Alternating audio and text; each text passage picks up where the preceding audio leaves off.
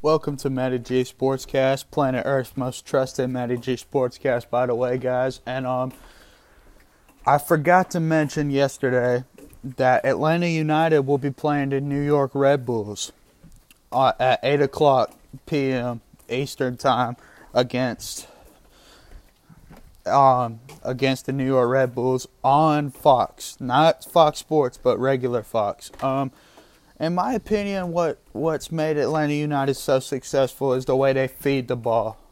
Um, it's the way the midfielders feed the ball to to their forwards, which are strikers. Like um, we all know, Josef Martinez is injured. Um, I don't know if he'll be in tomorrow's game.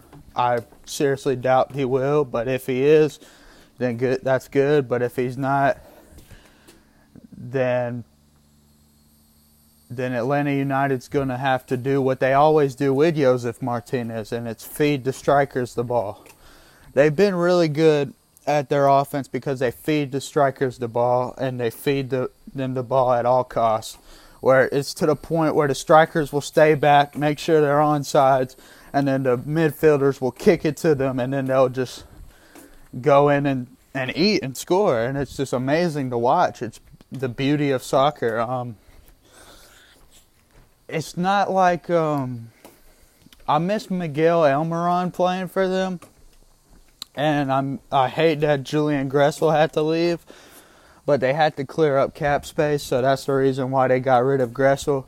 But he was known to feed Josef Martinez the ball, and Josef Martinez has been such a beast that just at doing playing his role very well. So that's what I think of Atlanta United. They've always been my favorite soccer team. I love Atlanta United and Liverpool in the Premier League and Atlanta United in the MLS. So that's what I feel.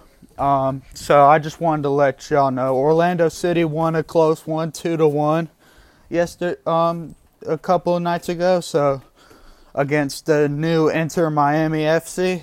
So hopefully, um, or I think it's called Miami FC. I'm not too sure. Um, but they're a new club, just like um, Nashville's a new club as well.